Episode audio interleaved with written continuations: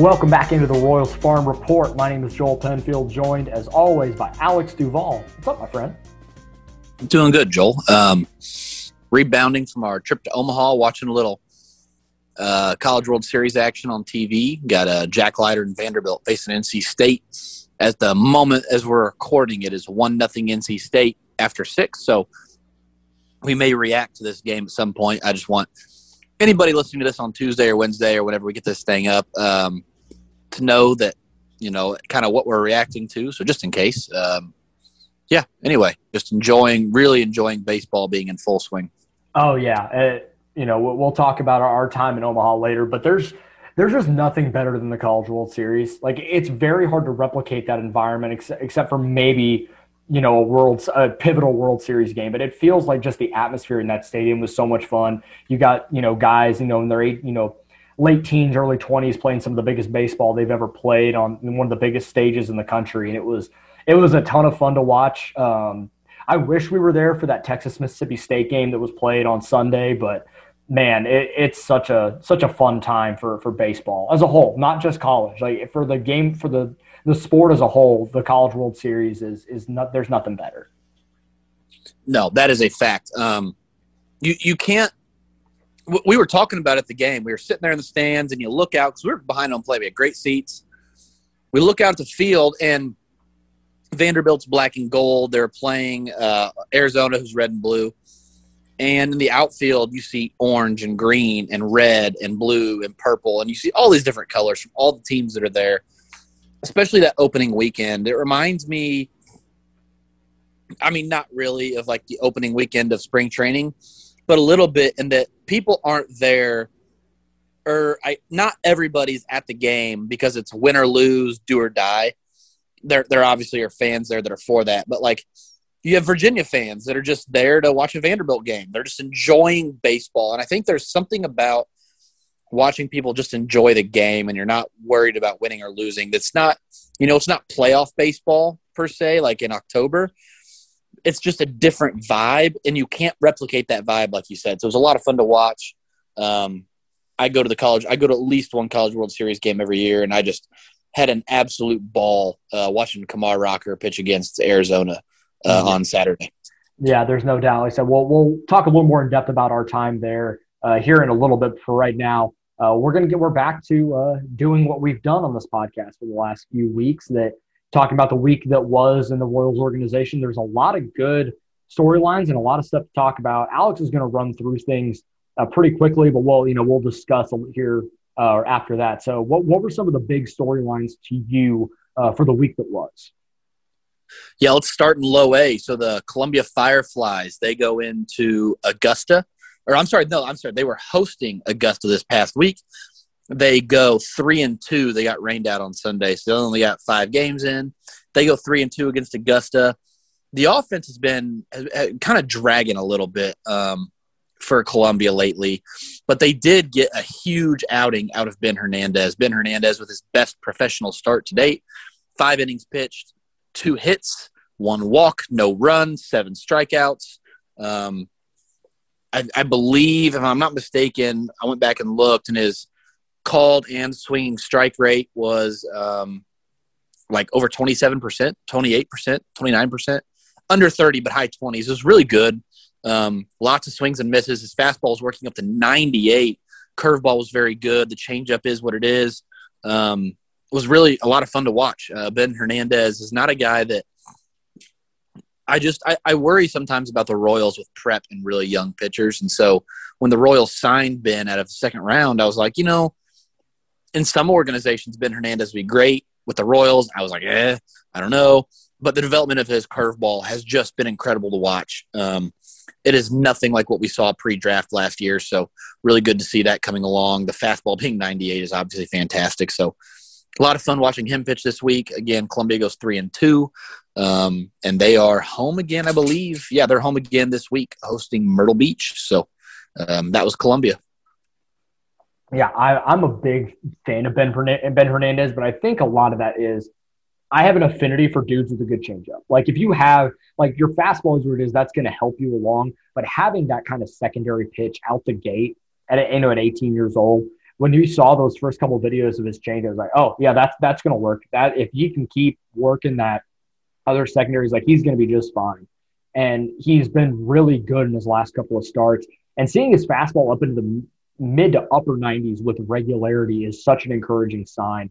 I'm with you that when the when I see the Royals or teams in general with prep pitching, it really is a coin toss, especially you know even in the top five or ten picks, it, it can be a coin toss. It, it, that is even to a greater degree when you get into the second, third, fourth rounds and on down. And it seems like he's really starting to come into his own, figure things out, and it's really encouraging that he is seeing those successes not early on, but later on down the line, like as he's getting better as the season has gone on, which is incredibly impressive. And I look forward to see uh, what he can do the rest of the way. 100%. Um, moving to Quad Cities, to the high A affiliate of the Royals. Um, absolutely fantastic week for them. They go in, they sweep the Wisconsin Timber Rattlers uh, in a five game set. They also got rained out on Sunday. I want to look I don't think Wisconsin's record is well. So before the game, before the series began, they were 18 and 18. So we're talking about a 500 ball club that Columbia, or I'm sorry, that Quad Cities brings in and sweeps. Um, uh, Jeison Guzman. Jeison Guzman damn near hit 500 for the week. He was absolutely fantastic. He's been great all year for Quad Cities. Um, I, I have been so impressed with the way that A, he's handling center field, a new position for him, but B, the bat looks so much more polished. Like before, and this applied to Jeison Guzman offensively and defensively, you could see the ceiling. Like there was clear potential. And then you could see the floor of, well, he may be too erratic to make it to the big leagues. Um, but he was really good. Love what I'm seeing from him. I believe he hit, yeah, he hit five doubles this past week. So really good week for him in high A. Michael Massey hit three, sorry, I'm doing math in my head, 357, uh, 357 with a couple of home runs this past week. He's been really good. He got off to a slow start. I believe he was hitting like 160 through the first two weeks, and he has really turned it on of late. He's elevating the baseball more. He's got the second best strikeout rate in the Royals farm system, so he's been really good. Will Klein, um, Will Klein pitched twice. I'm looking through his game logs. Struck out. Uh, he struck out nine in four innings and did not allow a run. Only allowed one hit in four innings. Um, when his fastball's on, he is elite uh, at that level. Um, Will Klein is he, has been pitching out of the bullpen, but I do think there's like a, a, there's a reason to give him extended innings still, even if maybe we misunderstood or misjudged what the Royals were going to do with him preseason. I really did think he was going to be a starter. It seems like the plan for him is to be out of the bullpen for now, um, which does affect you know overall value. But he has been fantastic. Uh, he's got one of the better strikeout rates in the Royal system right now. So really good week for Quad Cities all around. Uh, really good week for Jeison Guzman. Really good week. Uh, Vinny Pasquantino now has 11 doubles on the year, so he's been really good. Um, Nick Loftin continues to put the ball in play. I think the power will come around. Nate Eaton is still on the IL, so he didn't play. But otherwise, yeah, that was the week for Quad Cities. Well, and you're also forgetting uh, Zach Haake and Dante Biasi combined for a no-no. Now it was like a five walk no hitter, but a no hitter nonetheless. Um, they believe this. I believe this was like the ninth one in Quad Cities history. Uh, still well, a really cool sign well, to see in team history. Yeah. So yeah, it was it was quite a it was awesome to see Zach Haake. I believe was uh, high A Central Player or Pitcher of the Week uh, for his performance. Six innings, think five strikeouts, a couple of walks, no hits. So that was a really good performance, an encouraging sign for Zach Haake as well. But another guy, Tucker Bradley, still hitting 321 the power hasn't quite come for him, but we've tweeted it. I've tweeted it. The dude just hits, and he's hit at at low A and high A to start this year. Uh, if that power starts to come around, he's a dude that's going to jump up our prospect rankings out of the field. Yeah, I don't know. I, I had all these individual notes in front of me. I've totally irresponsibly forgot about the no hitter, so I apologize for that. Good call, good catch there. Yeah, Tucker Bradley has looked really good. He's putting the bat on the ball. Um, would like to see that power come around, but he has flash power. He had like hit a week where he hit like a home run, a triple, and four doubles. So we've seen flashes of it. It's just a matter of um, putting it all together. In Double A, the Northwest Arkansas Naturals split the series San Antonio three to three. Um, Clay Dungan, Nick Pratto, Bobby Witt Jr., MJ Melendez, all homered, all had really good weeks. Um, that team is electric to watch, like the top half of the lineup. Clay Dungan has a 120 WRC plus, Nick Pratto 175, MJ Melendez 136, Bobby Witt Jr. 141, Rudy Martin 144. Um, so they just they have a really really good unit there at the Double A. Nick Pratto leads all Double A hitters and home runs now with 12. He hit his 12th on Sunday.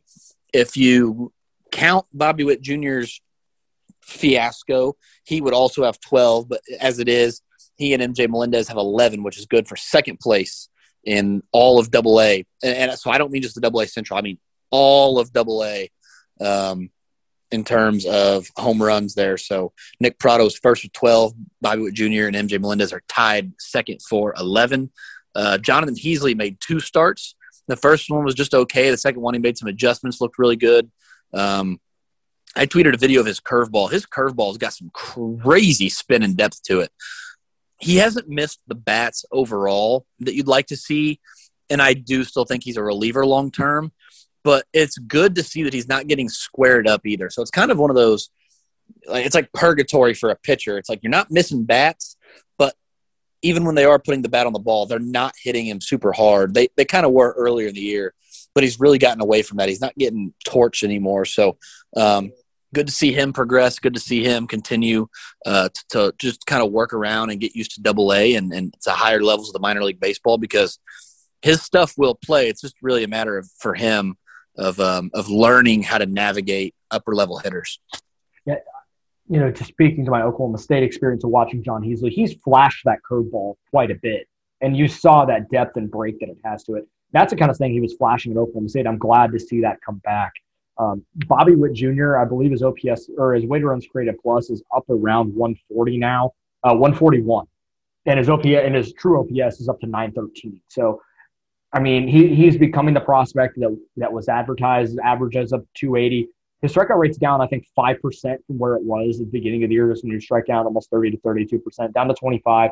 I wish he would maybe walk a little more, but the bat to ball skills are so ridiculous uh, the Statcast numbers that he puts up when he does make contact. He's doing so much damage that you can live with that.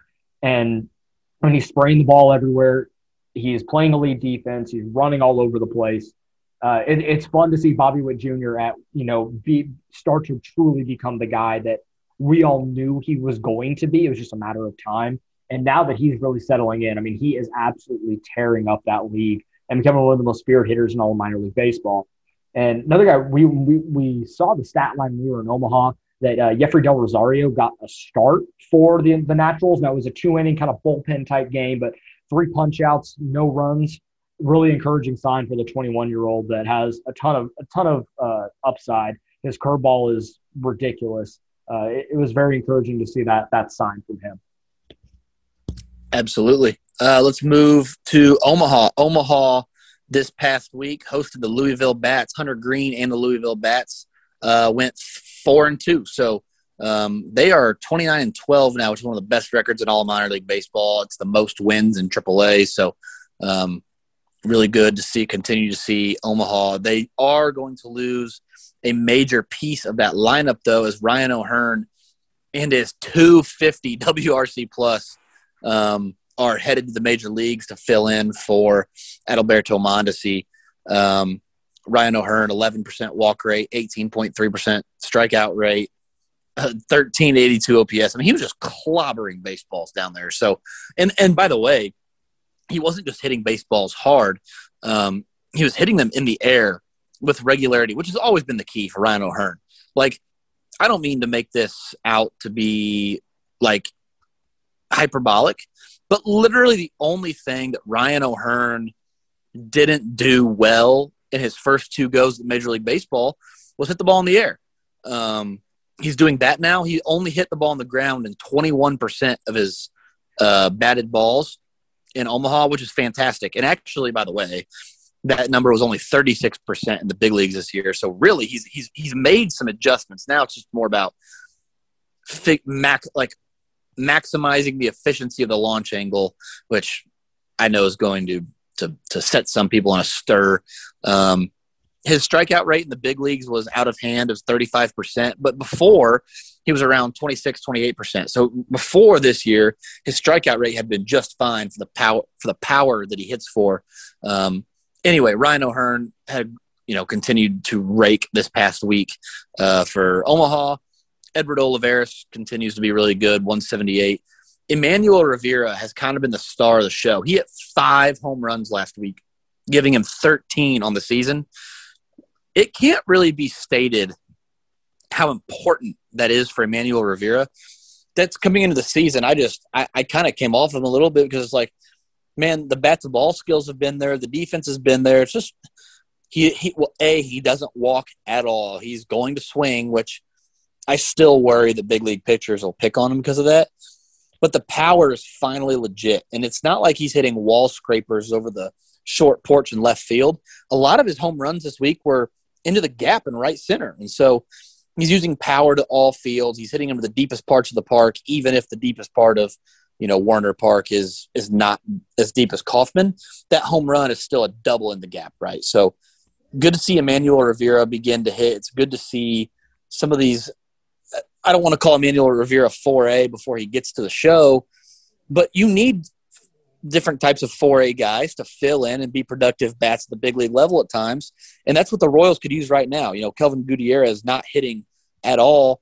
It'd be nice to have a guy with his defensive ability to just be able to plug in and have a WRC plus of like 90. So just don't be a black hole in the lineup. You can be not good, just don't be really bad.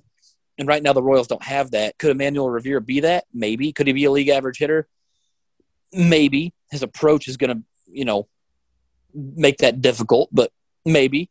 Um, anyway, Ryan McBroom hit his organization leading 14th home run. Um, he's continued to hit for a lot of power in Omaha, which take that for what it's worth. He's not walking at all. He's striking out a little too much, but he is hitting for a lot of power. So there's that. Um, Grant Gavin had a good week on the mound. I think he had two outings, like four or five strikeouts, and only one earned run. I I don't have that pulled up in front of me. Um, but yeah, that is uh, that's what I got for. Oh, Daniel Lynch. We got to talk about Daniel Lynch real quick. Daniel Lynch has been okay. He allowed nine hits in four innings the other night. I mean, his stuff is just. I, I really don't know how to put a put a finger on it. Um, you know, I, I I've met, I've talked about Kowar, I've talked about Lacy in some detail. I really don't know what to make of Daniel Lynch right now. He's not giving up a bunch of home runs. He did give up a few to Byron Buxton. Um, but outside of you know a major league all star, he's been okay at keeping the ball in the yard, just getting hit around a little bit, not missing a whole lot of bats. So um, there's some good, there's some bad with Daniel Lynch down in Omaha, but um, doesn't look like he's dominating the way that would get him back into a big league rotation by like July or anything. Yeah, I, I, have nothing to add here. I think you hit it all on the head. Uh, Emmanuel Rivera has been a great story, and it's good to see him have that kind of success. Whether you know what it translates to as a big league player, kind of remains to be seen. But it, it's encouraging and good to see some of the the stuff we've seen from him, especially the power really start to come through, and some of those bat to ball skills still translate a little bit. But yeah, that that walk rate is going to be a problem. I think once he gets to the big leagues, the, the pitch selection aspect of it, it teams are going to be able to pick him apart. But I still expect there's a chance we're going to see him in Kansas City sometime in the near future. I don't know whether it's this year, next year, but he's going to be a big league ball player in some capacity. Uh, you know, we'll just we'll just see where it goes. Yep, yep. That's all I got for the recap this week. Um, you want to jump straight into our trip to Omaha here? Let's do it, man. That that was a ton of fun because it came together on like Wednesday afternoon. You texted me and were like, "Yo, Rocker's throwing on Saturday. Let's go." I'm like, let's do it. and all came together. And uh, one, one of your, your buddies you've known for a long time, he joined us on the trip and we drove up on uh, like early, you know, early afternoon on Saturday, hung out at a bar for a little bit or downtown Omaha, hit the ballpark village and then went in and watched a, a great baseball game between Vanderbilt and Arizona. Kumar Rocker was on the mound. It, Vanderbilt ended up winning uh, seven to six in twelve innings. So we we were going to go to one game. I think we got our money's worth. That's for sure. But man, as I was talking about earlier, like there's nothing like Omaha, and going to a game like that. Uh, you know, every once in a while you'll go to a game or you'll see a stadium and you'll get chills when you walk through that home plate gate and it's really dark in the concourse and you just see the field right as you walk about three steps in. And I got that. I got those chills, which it doesn't, you know, it happens often enough for me as many baseball games as I've been to, but it's Omaha and TD Ameritrade Park. I know it's not Rosenblatt. It's still a very special place for college baseball and baseball as a whole. Damn near sold out crowd, incredible atmosphere. It was, it was one of the best baseball games I've been to in a very long time yeah, five hours worth of really good baseball. Um, you know, we, we, we went up we went up there to a celebrate the College World Series and, and to see Kumar Rocker, but B, um, you know, one of my favorite things about the College World Series and living in Kansas City is that, like you said, on on a whim on Wednesday night, hey, you want to go to the game Saturday? Sure, book a hotel, get tickets, and then we can leave Saturday around lunch, get there in time to hang out at a brewery for um, what was it like? Yeah, for like two, two hours. Hours. I mean, then, no no free ads, but shout out to Zipline Brewing in Omaha. Like though they make some good stuff. If you're up in that area for the College World Series, it's a block from the stadium, like right across the street. So if you're the, you have the chance to go there, hit them up for sure. Yeah, uh, that was that place was absolutely fantastic.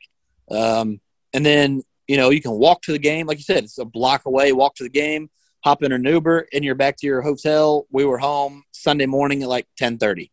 Um, in fact, it was it's such an easy trip for those of us in Kansas City that I may go again. Um, I'm, I'm, I'm, thinking about anyway going again for the final series if if the cards fall right. If I can get like a Rocker and a Bednar or a Leiter and a Madden, some kind of matchup like that in the final series, I'm, I'm, I'm hoping I get to go again. But regardless it's just it's so easy and it's it's such a cool venue like because like we talked about earlier it's all the different fans that are there not just specifically rooting for their team but taking in good baseball like we were um, just there enjoying a really good baseball game you can't really describe the college world series to someone who's never been um, because it is it is one of the most unique atmospheres in all of sports it's like the NCAA tournament for like a week and a half.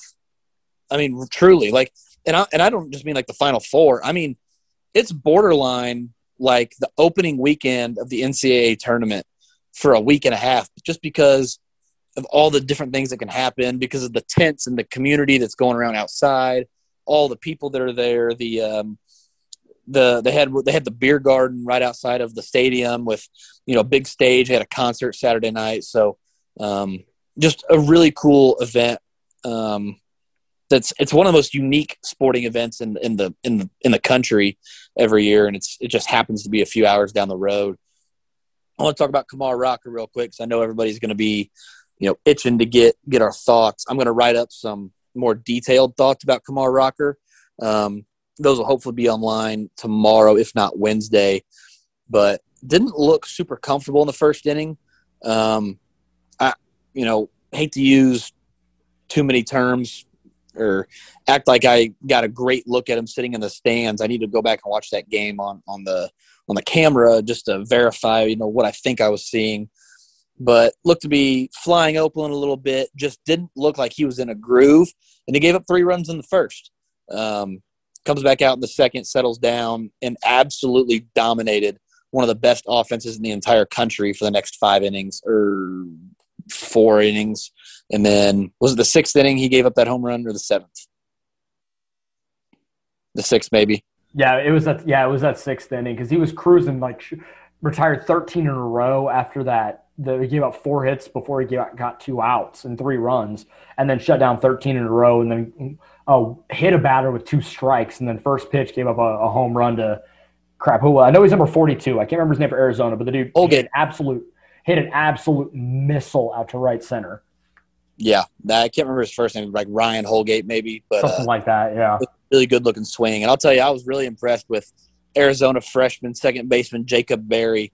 Oh, he was God. two hole for Arizona. Yeah. That dude, I I had seen him play in the Super Regional, I may have even watched him play in the regional. But I don't think I saw. excuse me. I don't think I saw him in the regular season. So it was it was fun to get an eye on him. It was fun to kind of see what you know was up with the Arizona, I was really impressed with their starting pitcher. He went out there and pitched the game of his life, I'm sure, um, holding Vanderbilt down for as as long as he anybody could hold Vanderbilt down for, except for this kid pitching for NC State apparently. So, um, anyway, it was, it was a lot of fun to watch, and um, if I'm not back again this year, I will certainly 100% be back next year.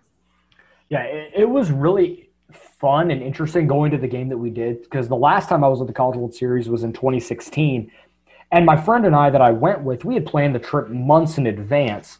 And it just so happened that Oklahoma State made it to the College World Series, and that's where I went to school. So I was there not only for the, the other seven teams, but to cheer on my team. And I got to watch them play twice uh, in the first game and then the winner's bracket game uh, in game two. And so I had my fan tense moments in those games. I didn't have that. I was just there to watch a ball game and to be as impartial as I could, half rooting for Vandy just because I wanted to see Rocker do well. But to sit there and give standing ovations and cheer and be a, just a fan of the game for those 12 innings and watch some really good baseball and some good stuff happen was very cool. And whether your school is in the College World Series or not, go up for a weekend and catch a ball game. There's two games a day. So you could catch four games on a weekend and you may not see your school but you're going to watch some awesome baseball in an incredible atmosphere, watching kids play some of the biggest games of their baseball lives. And for some guys, the peak of their baseball career, because not, not, not everybody goes pro. Not everybody has the opportunity to go and even play an A ball. So you're watching guys play their asses off to go and get a national championship for their school. It's an incredible time for a multitude of reasons. And only some of the ones that I mentioned. There are so many beyond even stuff that I can comprehend right now that, that make the College World Series and baseball at in Omaha so great. Yeah, I it'd be hard to put it any better than you just did. It is, like I said, it's one of my favorite events of the entire year. So yeah. I was glad we were able to make it up. Yeah, I will say one point on Rocker that I think, you know, he did not have his best stuff. His velocity was still like 90 to 93, hit 94 a couple of times. He didn't always have the greatest feel for his breaking ball. I mean, it still was there in the he was just getting by on just pure stuff. And to still retire excuse me, to still retire 13 in a row uh, and still pitch his keep his team in the game as much as he did was impressive. And for most guys on that stage, in the first inning of a game, very well it could have it could have ruined the rest of the game for Vanderbilt giving up three in the first inning. Your ace is on the mound getting shelled, and it didn't have that. And he goes out, retires 13 in a row in with efficiency. I think he threw 35 pitches in the first inning. We looked up in the fifth, and he had thrown 70 pitches. It was remarkable the the turnaround that he had uh, overall there, which tells me a lot about the mental makeup and some of those intangible things that you can't quantify. You can look at his spin rate and his velocity and some of those stuff, those other things, but the things that make him a pitcher too, and the ability to pitch through not having your best stuff and still get outs and shove says a lot about who Kumar Rocker is as a as a baseball player. Aside from some of those numbers that are very easy to grab at and try and make critiques about. Yeah, I couldn't agree more. It is it's obvious, um, you know, and you were talking about, or my buddy the one with us, he had never seen the uh, video of, of Rocker yelling at the Duke dugout his freshman year after oh, they had oh, that. Yes. So we were, I was showing him the video of Rocker throwing that uh, no hitter and, and hyping up and getting getting chippy with the Duke dugout after that famous or the infamous offensive meeting, and just his competitiveness and his drive and his makeup on the mound, like you said, is it is so impressive. You're not gonna have to worry about him um, mentally. It's just kind of physically. There are, there are definitely some things he's got to work on. Just with any college baseball player, there's you know things they they got to work on.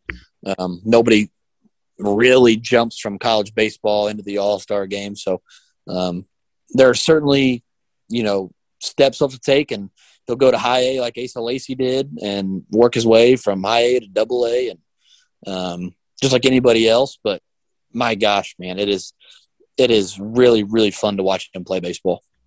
Yeah, there, there's no doubt about it. There's almost part of me that is like kind of glad we saw him the way that we did, rather than if he went out like eight shut and threw thir- and had like 13 or 14 strikeouts. Like that obviously would have been cool, but I don't think we would have seen kind of beyond you know, the stuff that that's beyond some of those numbers, right?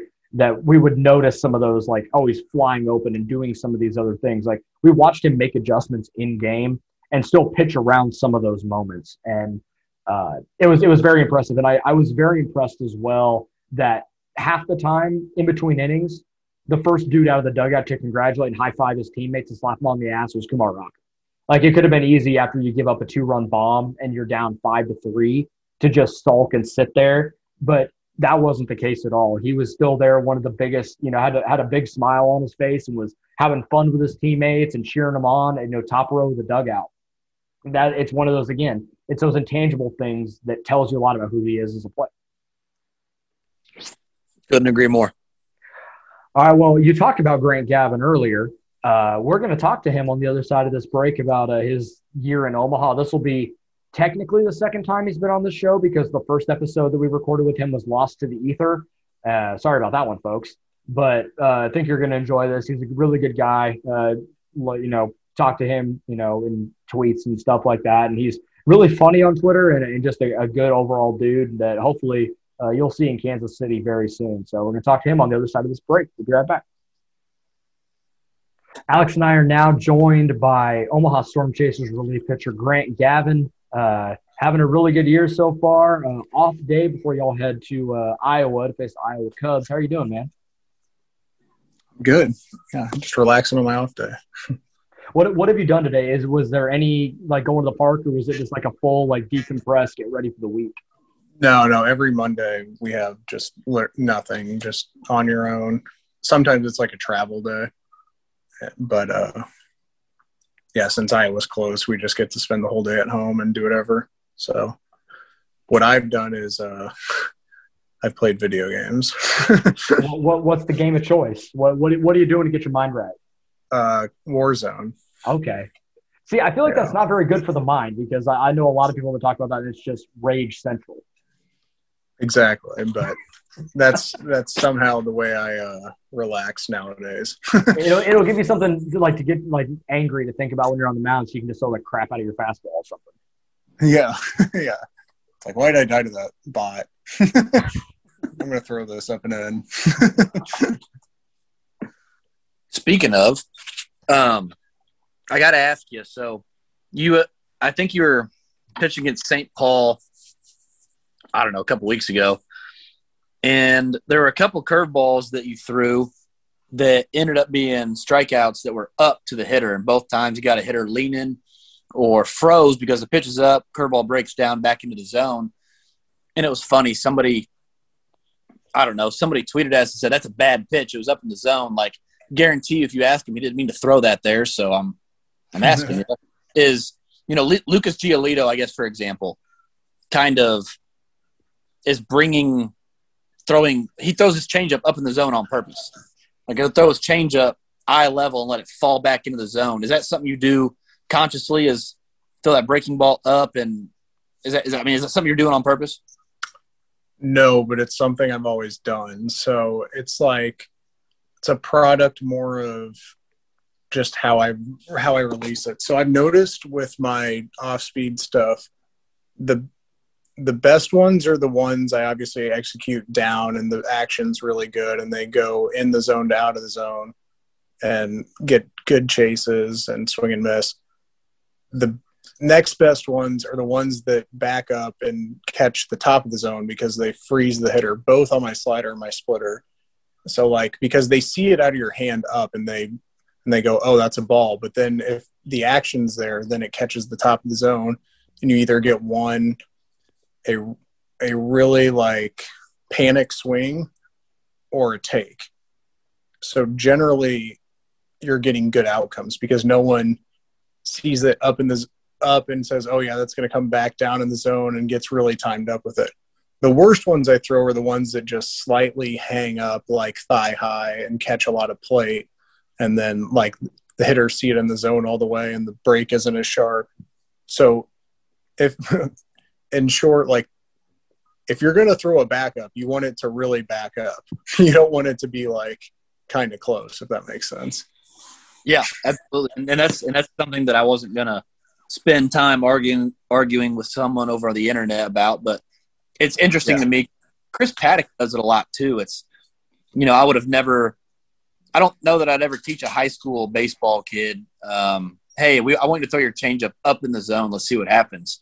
But no, I that's not that's not something I try to do. It's just you throw it with conviction, and sometimes it ends up there. And when you do throw it with conviction, like the action is generally going to be good. So whether it's up in the zone, down in the zone, like the action's what's going to dictate a good result instead of like, hey, hey, just throw it down. Like but no, if you just flip it in there down, like anyone can throw their barrel down there. Like you want it to be sharp and hard, or like, you know, you want it to move because that's what's going to get you the out. You mentioned your changeup. I I heard you on eight ten the other day, kind of talking about how Larry Carter walked you through it, and you know came to you and said, "Hey, we want you to try this." And um, can you describe a little bit about how different throwing a changeup with a split grip is, and compare it to compare it to a changeup that you threw previously, and because I think I think maybe a lot of baseball fans take new pitches and they only think about well, okay, he throws a fastball, so a changeup is just a new grip, throw it, blah blah blah. But one thing that I remember specifically when they were talking about Jackson Kowar and his curveball is you got to find the grip and the pitch that match what your other two pitches already do. So like we don't want to try to teach you a changeup that's going to somehow affect your curveball release or look so different than your fastball curveball release that it's not worth that it, you're t- that you're you know tipping the pitch. So what was you know walking walk us through that addition of a pitch and maybe how perfectly it fits your arm slot. Yeah, so I never really was able to have a good just traditional changeup because I'm a guy that isn't good at like naturally over pronating and like letting the ball come out of the side of my hand like off my pinkies. But like I was good at throwing a breaking ball because my I like my hand can turn inward really easily. And I think that I the the more I think about it it probably comes from playing football. Like like a football release, you know, just came natural to me. So like, you know, baseball, you just fastball, you just stay behind it inside, and then like breaking ball, you just kind of throw it like a football, and that's kind of how I learned a breaking ball, and I've kind of morphed it over the years that way. But then the the changeup I always struggled with because I couldn't get my my fingers to like do that at release and without it like being really awkward or whatever. Um, so the splitter is just like something you just you just grip and then you throw it exactly like your fastball. And they when they came to me and said that they wanted me to throw that, they it was like uh they're like, we think this is gonna be really good and natural for you because you're a guy who throws with aggression and you like to really throw the crap out of your pitches and that's exactly what a splitter is supposed to be. Like you want to just get the grip and you want to throw it hard and let let the action dictate the pitch and you're not really trying to be too cute with it. So, I mean, they were right. And I, I worked on it, worked on it, and it's, it's developed over the past couple years. How long did it take throwing that pitch in side sessions and bullpens and the offseason stuff to kind of have that aha moment where you really felt it work? Um, honestly, like to get one good one to where you're like, all right, that like that could be a thing. It probably within the first like two or three times playing catch with it, but then like you take it into a side and you're like, oh, you you just like threw two of them that slipped out of your hand, and then like one was kind of good. So like you kind of refine. I refined it over like the course of a couple months. So I I started working on it in like May of 2019 I didn't take it into a game until like August, like mid August of 2019. So it was about a two and a half month process, and to where I was like, okay, I can break one of these out in a game. But my pitching coach kept telling me, if you asked him, he probably would have said it was ready before that because he was like, he would see it like whenever I was working on stuff. He'd be like, hey, throw that thing in the game, you know, screw it, you know, let's just see what see what it's got but I was like pitching well. I was like, no, no, no, I feel good with what I'm doing. And then finally, I got, I broke it out at the very end of the season that year. How hard is that abandon what you know as a pitcher because we talk about it in development all the time. Like, I, I think Andrew Benintendi is a good example. Andrew Benintendi came up from the minor leagues out of Arkansas, and for the first two three years of his career, kind of was what he was. And I don't want to say he plateaued, but he kind of reached offensively a plateau of like this is kind of who he is. And so I think the logical next step in his development, some you know the coaches in Boston went to him and said, "Hey, we want you to hit for more power, and here's how we're going to do that." Well, that backfired. He was not very good the last couple years in Boston. Got hurt in 2020. I don't remember what his injury was specifically. Comes to Kansas City and they say, "Hey, let's just do what you do really, really well." So apply this to your changeup. You know, if the fastball curveball is what you had done, do you feel like you would hit some kind of point in your career where it was like, hey, if I don't throw this changeup, then maybe I don't take it to the next level. But if I do try to throw this changeup, I'm afraid I could lose my curveball or anything like that. Like, do any of those thoughts go through your head, or is it just kind of, yeah, whatever, I'm going to throw this pitch, and if it doesn't work, then it doesn't work? Or was there any was there any moment in in the development of that changeup where you thought this pitch is either going to unlock a new level for me, or maybe not? Yeah, I definitely thought about it that way. It's like there's a lot of potential here because when I would get in trouble back then, when I was only fastball slider, it was because guys could dive out over the plate and cheat on my slider. If I went into a long at bat and I had to throw them four or five, and then like, you know, it's it's hard to get them off that. They've seen it. So now I I was like, I really liked the possibility of having two off speed pitches that move opposite directions because they can't cheat on one. So, but uh, to answer your other question, I never really was worried about losing my breaking ball by working on a splitter because of how similar the the intent is on a fastball and the the arm action. Like you don't change your arm action. Also, it's just I'm just throwing a fastball with a different grip, basically. Like I don't see it any different than like probably some people would throw like a two seam and a four seam, maybe. That makes sense.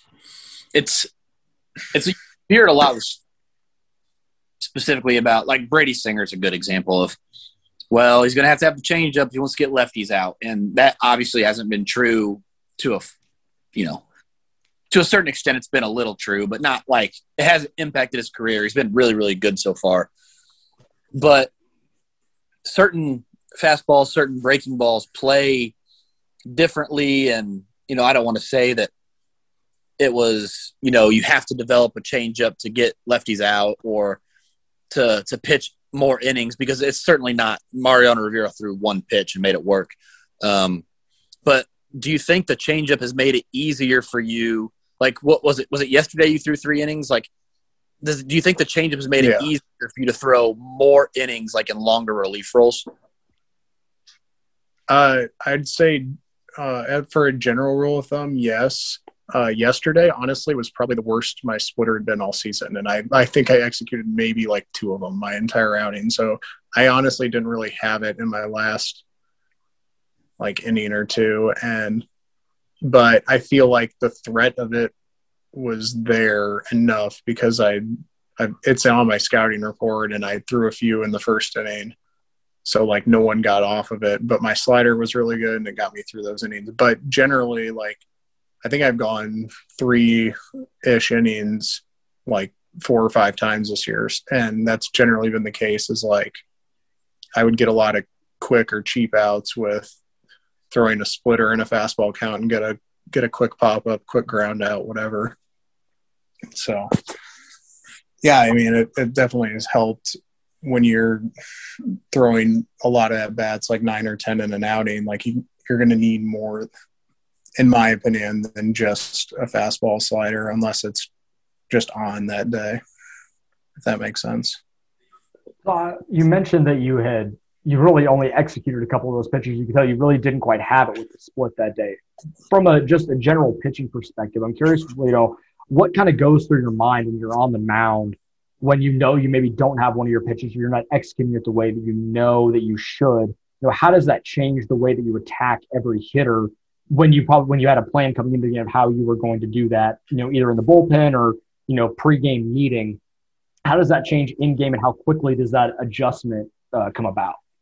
Uh, so I'll like make note of they give us like scouting reports on all the hitters, and I'll make note of the guys. I'll pretty much only remember like what I need to worry about. Be like, hey, you really don't want to throw this guy a down and in fastball, or you really don't want to throw this guy a down and in off speed pitch.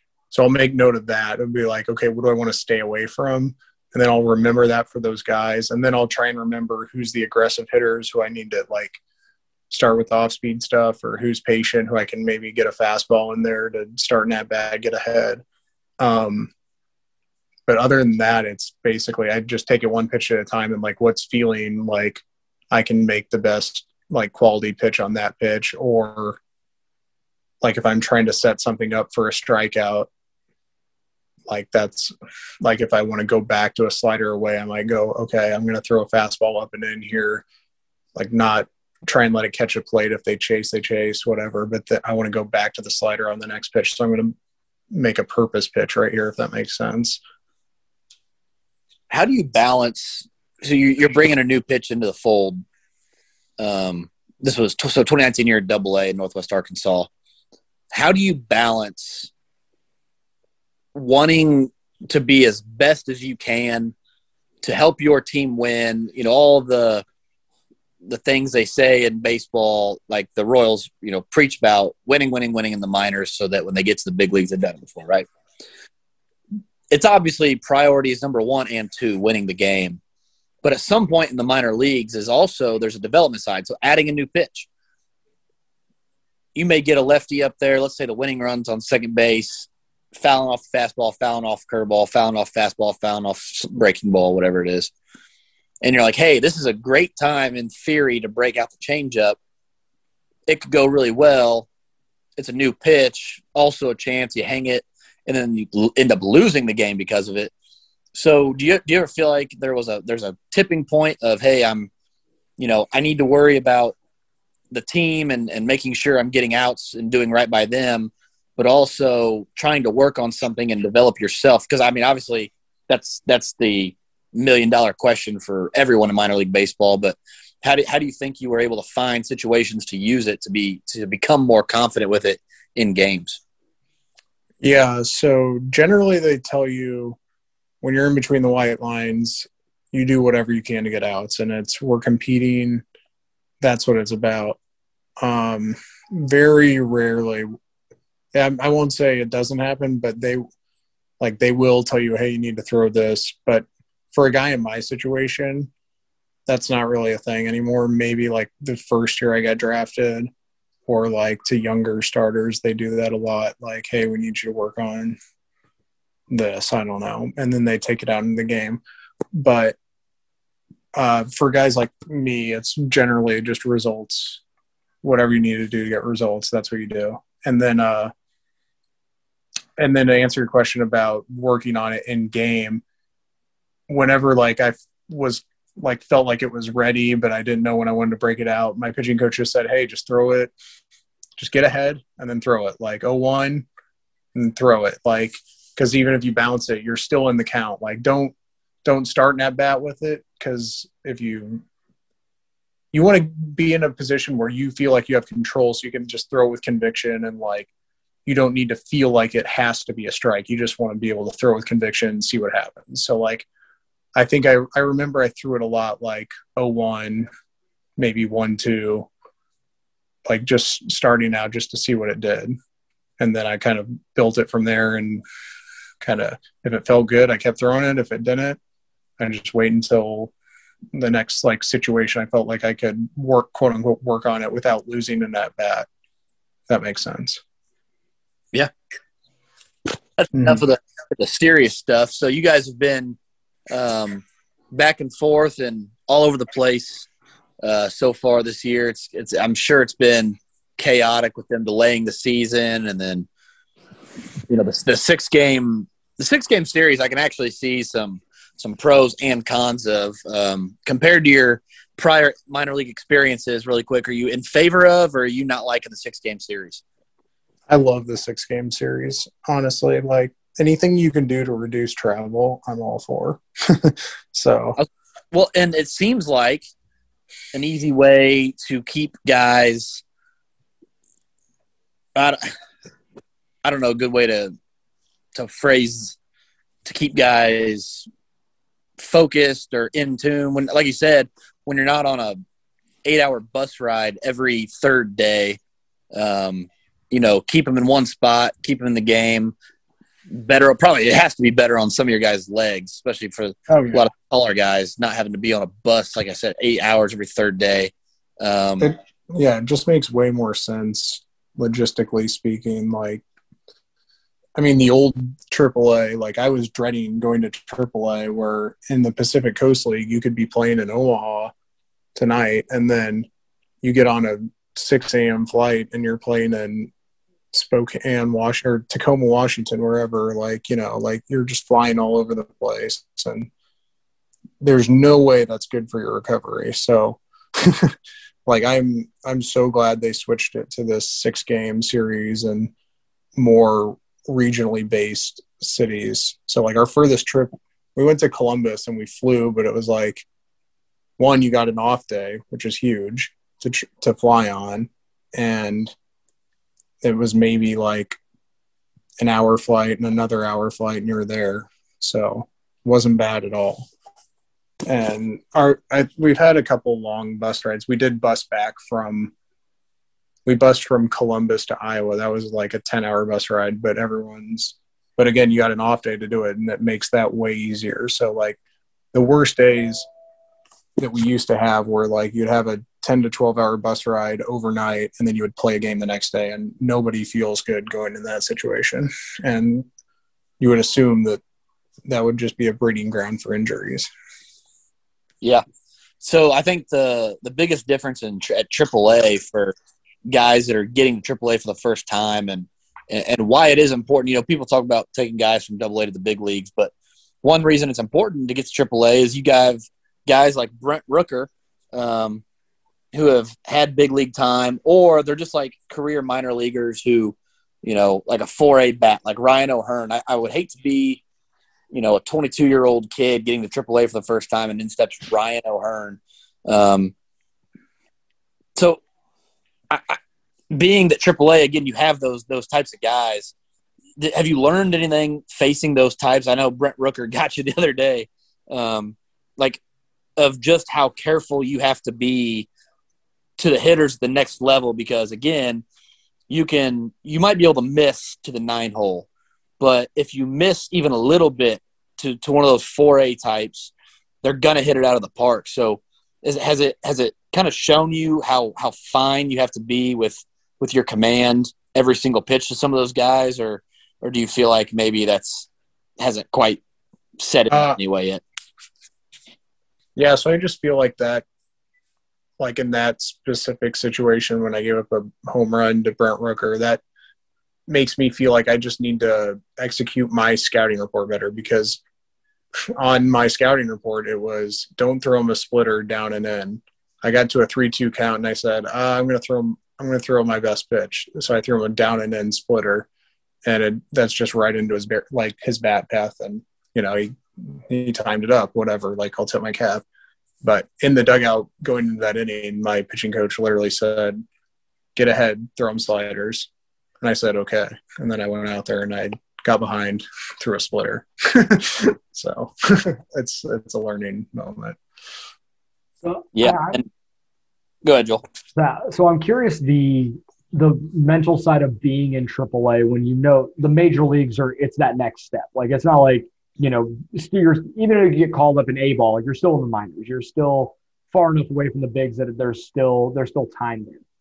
But you know you could be a good week or ten days from getting called up to the big leagues. Is that something you ever kind of sit back and think about?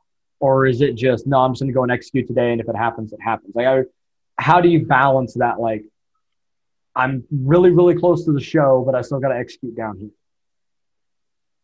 Uh i'm going to say no because i'm generally i'm i'm very focused on all right when's my next outing? I got to be prepared for my next outing like be mentally ready to go, you know, tomorrow or Wednesday, whenever I'm going to throw again. Um, do whatever you need to do to get yourself feeling good for that. I'm not like, oh, I need, if I have two or three more, maybe they'll call me up to the big leagues. Cause like I've seen guys have success in AAA in our own organization for extended period of time and not get called up. It's like there's so many factors that go into getting called up, especially to the major leagues. Like, um, you can't worry about any of that stuff. And the only thing you can do is you pitch as well as you possibly can and you keep doing it for long enough to where you give them no other choice. And that's just kind of how I'm going to go about it. And the only way I know how to do that is okay, I got to have a good outing tomorrow okay, I, I had a good outing. It's all right, now I need to go to sleep and get prepared to ha- do it again. And you just got to be a machine and you got to keep going and keep going. And it's, it's boring. You can't be like looking ahead to, you know, what might come because it could come. I mean, it could come anytime soon or it could come in years. You don't know. So. I heard, um, this, I think it, you were on know Steven St. John, right? Yeah. I heard him ask you about the um, you know having Esky playing shortstop for you. That's I, I didn't I hadn't I, I, know we had talked about it, I hadn't really thought about it like in depth. But you know, back in like looking back, you know, watching those runs and Escobar being right in the middle of it and the you know, just the how how integral of a part he was in those playoff runs, and then you know you turn around and he's playing shortstop for you. That was a pretty good question Steven asked you. So for anybody who may have missed that, like, you know, was there a moment when you step when you got out on the mound and you turn around and you like, you know, you go to point your finger for a double play, like you're not pointing at Jackson Schnurbush anymore. It's Alcides Escobar. It's, it's a little bit of a it's a little bit different, I would imagine. Um, just having to look back and actually communicate that this is this is who I'm getting ready to turn a double play with is the guy who hit the home run, the inside the park home run in game one of the 2015 World Series. Yeah, no, it's uh I don't know, it, it's hard to describe, but like he he gives a little extra like pick me up. He's just got that veteran presence, especially like guys like us where like you just feel like the experience from a guy like him and even Anthony Swarzak, who was here, like the guys like that, you know, have considerable show time. You're like, if they like give you a pick me up or like, hey man, you look good today, or like, or in Escobar's words, hey Poppy, way to go, good inning. Like you know, it's like, like yeah, man, that guy was a ALCS MVP. I I was freaking. I was I was at the game when you won that. like you know, I'm like I was you you kind of step back and you're like, oh wow, that was cool. Or like you know, Swarzak, he would talk to all the relievers a lot, and like if I'd have a good outing, he's like, man, you're he's like, you're so good, and I'm like, yeah, heck yeah. Nine year big leaguer just told me I'm really good. it's, it's those kind of those kind of it, those it, are some dig me session when. Oh, sorry. But those are like the dig me session moments that you need. Like those are kind of like case yourself moments. Like that's good stuff to have, like at any level.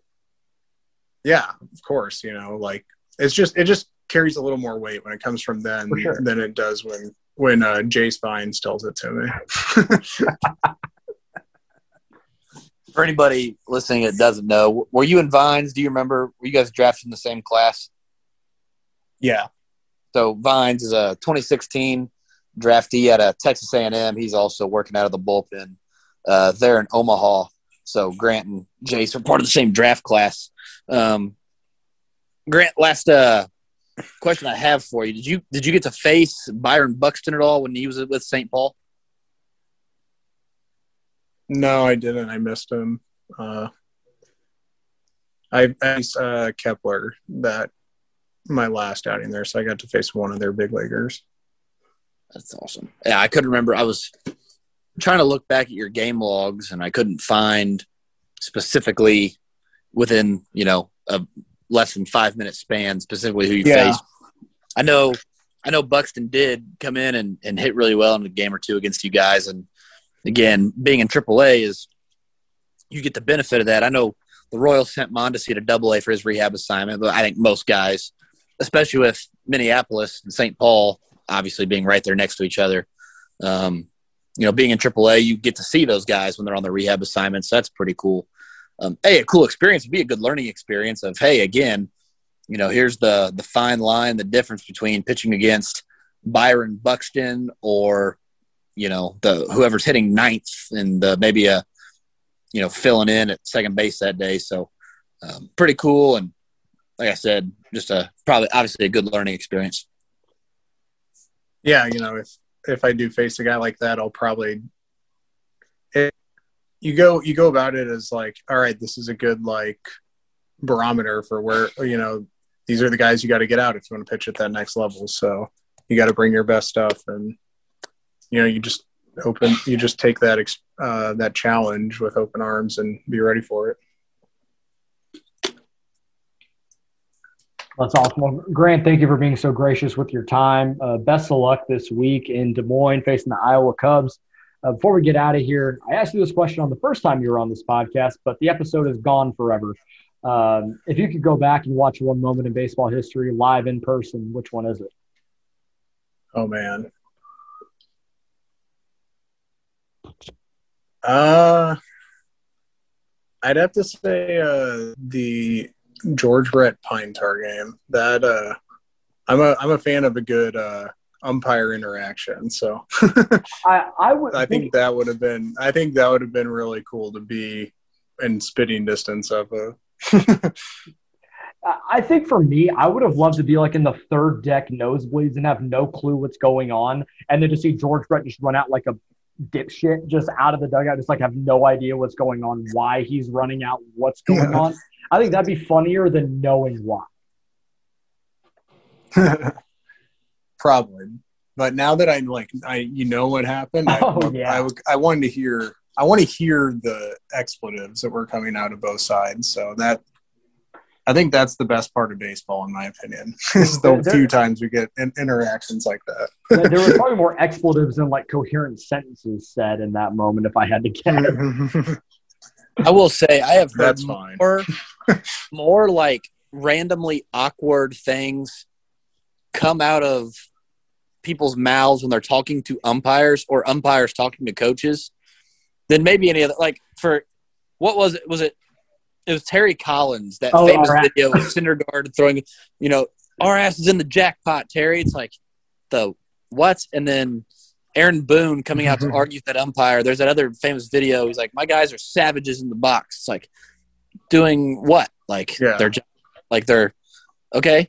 It's just like some of the some of the things you hear umpires and coaches say to each other when it's when it's not that heated. I can only imagine, like you said, the expletives that were coming out of. I don't know if George Brett. You, you don't.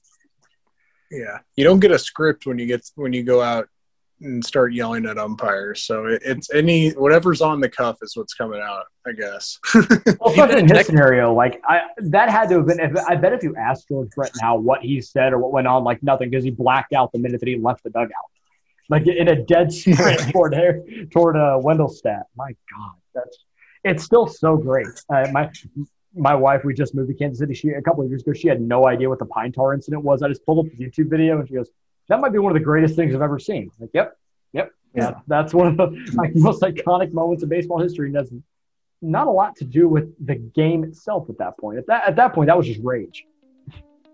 Exactly.